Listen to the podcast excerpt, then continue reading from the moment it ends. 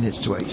Theresa May has survived for the time being at any rate. What about her Brexit deal? Well, that is a different matter, and if we do end up leaving the EU without a deal, how will business cope? Let's ask two businessmen, Nick Byon, who's managing director of the Reading-based company Byon Metals, and Christopher Nieper, who's the boss of the Derby-based women's wear manufacturer, David Nieper. Um, uh, Nick, you are worried because you don't know what's happening. What effect is that having on your business? I think in practice we're just sitting on our hands holding back investment in putting more capacity. We are continuing to upgrade our existing capacity, but we're not really able to plan for what might happen in April because we don't know what might happen in April. We don't know what we will need to do to export to Europe. Because in your case, what happens is that people mostly in European countries, send you metal in one form or another, you put holes in it, and you send it back again. That's yeah, pretty that, crude, just a rough, rough description of what you do. But that's what you do. Yes, yeah, we're specialist perforators. Right.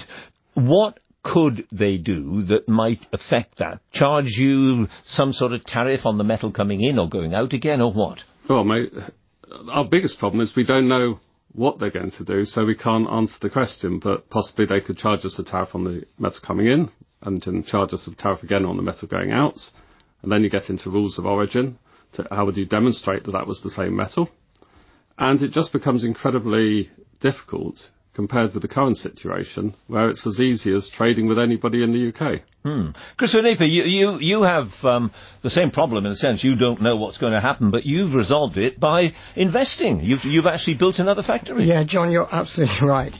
We've, we've taken the view this could be a terrific opportunity, in fact. So we're actually going to open another factory in Britain, and it will be our fifth factory, and it will be the largest investment we've ever made in our 57 year history. Why so confident then? Because you don't know any more than Mr. Byon does. What's going to happen? Well, we are, we are, as you very uh, nicely introduced me. We're a, a, maker of women's fashion. We design and make fashion, and we buy fabrics in multiple different prints from different suppliers all over Europe and different colours.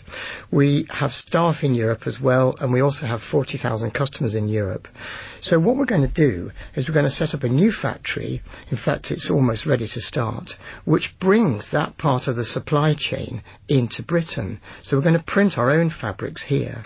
And so instead of buying fabrics and then coming into Britain every day or every week, we can buy plain, unprinted fabric in bulk every couple of months or so and just add the print just in time here in Britain. Mm. And that will then become much more efficient and more sustainable and more productive.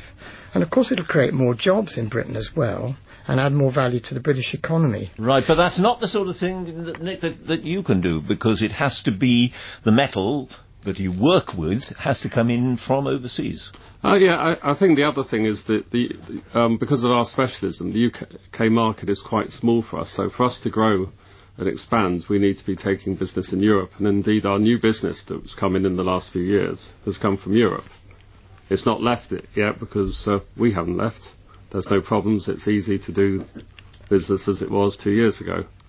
But uh, but we are we are a, a subcontractor, part of a supply mm. chain. So we don't make a finished product. We are a service to um, other industries. We just provide our expertise. And, and if there were, for instance, to be some sort of tariff attached to the metal coming into you, uh, that would be a very different story. It could be significant. I, I, think the other thing is if there was a three-day delay at the ports, who is going to pay the lorry drivers to do nothing for three days? Mm. Currently, you know, if we load a lorry in the morning, it'll be in Northern Europe in the afternoon.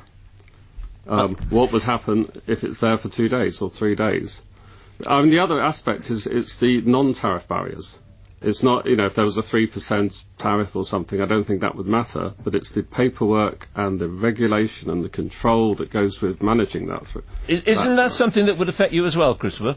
Well, Nick makes a very good point. Export is the main opportunity now, and we would also, of course, face tariffs if if they're imposed. But I think the movement in currency has already compensated more than four times over for the tariff we're likely to receive. And the customs forms, as you say, or delays, etc., the non-tariff barriers, they can quite easily be overcome. We, we trade in Switzerland, and Switzerland is, of course, within Europe, but outside the EU, and they require quite complex customs forms and all the data. And what we've done is we've written a computer program which runs overnight, every night, and has done for the last 15 years. Right. And it supplies all the information directly into the customs. Well- and we could do the same in any country in Europe. So I think this is all quite easily solvable. Yep, just the politicians have to understand it all, don't they? Thank you both very much indeed, Nick Bryan and uh, Chris Van Nieper. Thanks both. Three minutes to eight, time for the weather with Darren Bett.